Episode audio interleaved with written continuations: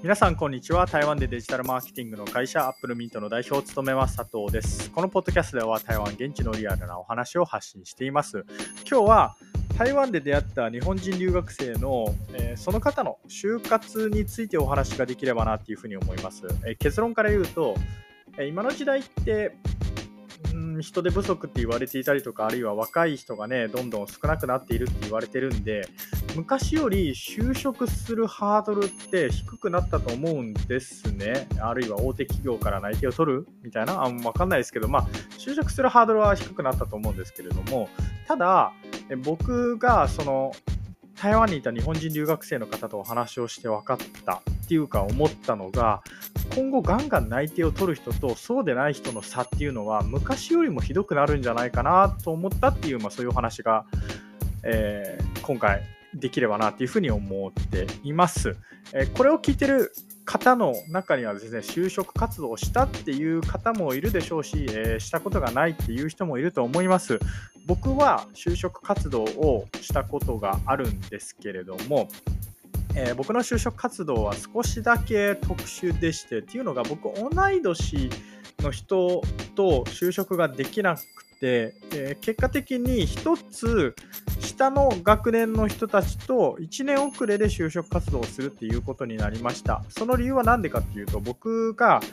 えー、入った大学、まあ、僕大学行ったんですけれども、9月に入学して、で、6月に卒業して、で、そうすると4月の入社に間に合わないということで、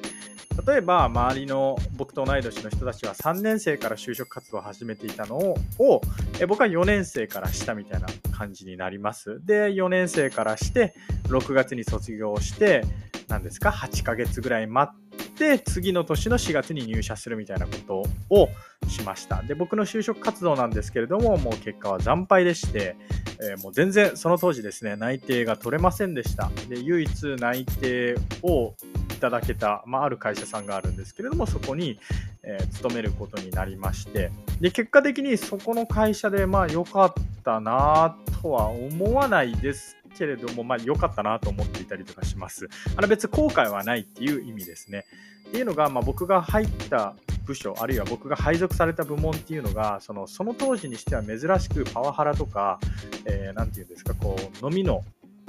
えー、強要っていうんですか、強制っていうんですか、まあ、そういうのがなかったりとかして、まあ、そういった面はすごいありがたかったかなっていうふうに思います。ちなみにあの外資系でも何でもないです。あのね、コテコテの日系のあのメーカーなんですけれども、でもそういうことがなくて、それはすごい良かったかなっていうふうに思います。で、まあ、なんでそうだったかっていうと、えー、振り返るとその部門だけ、えー、売上の比率の売上の比率というか、えー、売上のうちの50%あるいは60%だったかなかなんかが海外だったんで、まあ、割と皆さん海外慣れしていてそのあんまりザ日本人っぽくなかったっていうのが良かったたのかなって思っていたりとかします。まあ、いずれにせよですね、僕は就職活動結構惨敗で、えー、その当時、え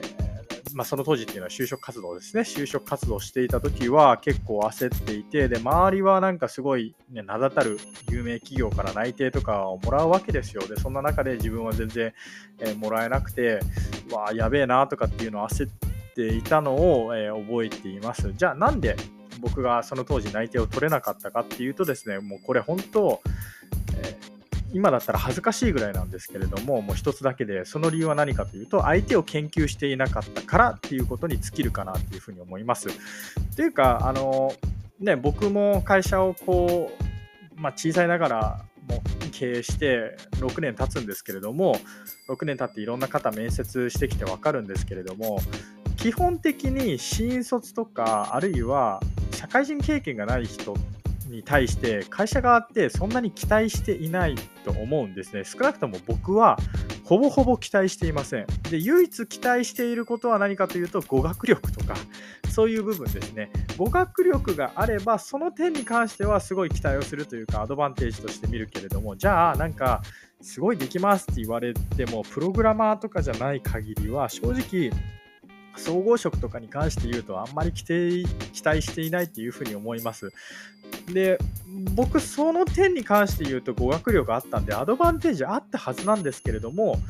内定取れなかった。でそれは何でかっていうと、やっぱり相手を研究しなかったからだと思うんですね。で、相手をじゃあ逆にすると、あの研究すると何がいいかっていうと、僕これ2つあるっていうふうに思っていて、1つ目は、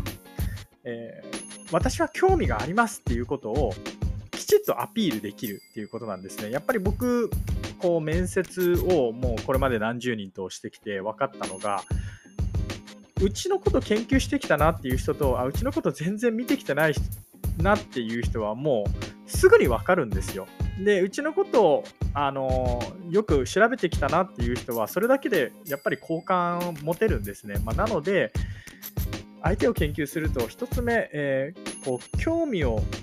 示すというか、誠実さを示すというか、なんて言うんですかね、こう僕、興味持ってますということをアピールするっていう点ではすごいいいかなっていうふうに思います。で、次、2つ目に何がいいかっていうとですね、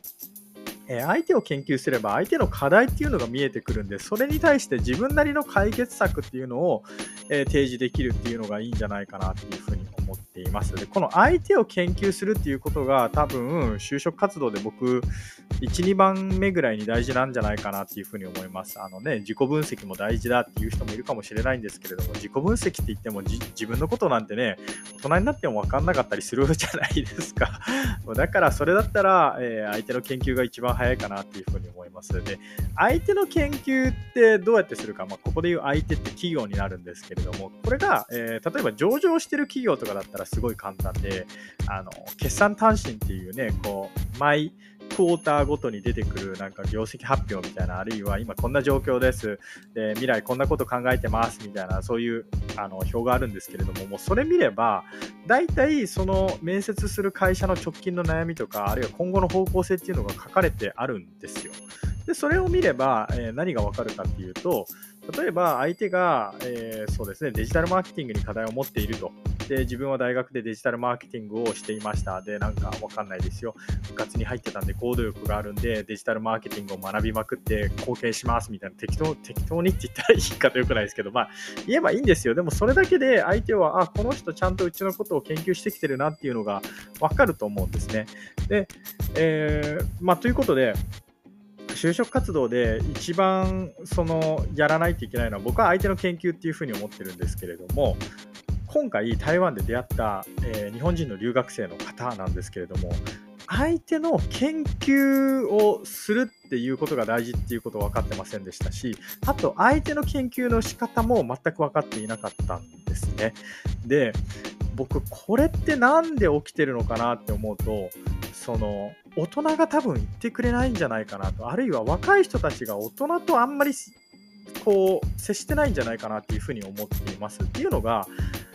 日本のこの新卒の就職活動ってリモート面接とか、まあ、形は進化してきたにせよ相手を研究するとかあるいは自己分析とかってほとんど変わってないじゃないですか。その何て言うんですかエッセンスというかコアになる部分。これは押さえとけばとりあえず内定取れるよねみたいな要素ってあんまり変わってないと思うんですよそれにもかかわらず若い人たちがそれを学んでいないっていうのはこう伝わってないからっていうことなんじゃないかなっていうふうに僕は思っています。で、それは何でかなっていうふうに考えたときに、僕最近の大人、僕もそうなんですけれども、若い人と話すのがちょっと怖いんですね。っていうのが、あの、なんか言うと、すぐパワハラとかあるいはハラスメントって言われる可能性が最近すごいあるじゃないですか、まあ、だから例えばお茶に行くぐらいだったら多分ハラスメントにはなんないと思うんですけれどもでもそれも怖いですよね。なんかあのデートを強制させられましたみたいに言われるとね相手が女性とかだったら最悪ですよね。とかじゃあ飲みに行くなんて言ったらもうそれそこでパワハラとかになりそうですし。つまりこれ何が言いたいかっていうと今時のその就活生あるいは若い人って本当に自分で気づくしかない。あの大人の人が言ってくれないので結構その就職活動でも自分で気づいてあ相手の研究すればいいんだ。でこうやって研究すればいいんだって分かる人は多分ガンガン内定取れると思うんですけれどもそうじゃない人たちは分からない人同士で多分固まってなんかいつまでたっても内定取れないみたいなことが起こりそうなんでなんこれはこれであの若い人たちは結構厳しい時代というかあの怖い時代だなっていうふうに思いました。はいまあ、ということで以上アップルミート代表佐藤からですねその台湾で出会った日本人留学生のま就活およびその今後は内定取れる人と取れない人の間で差がすごい起きそうだなって思ったっていうお話になります。はい。いつもお聴きいただきありがとうございます。それではまた。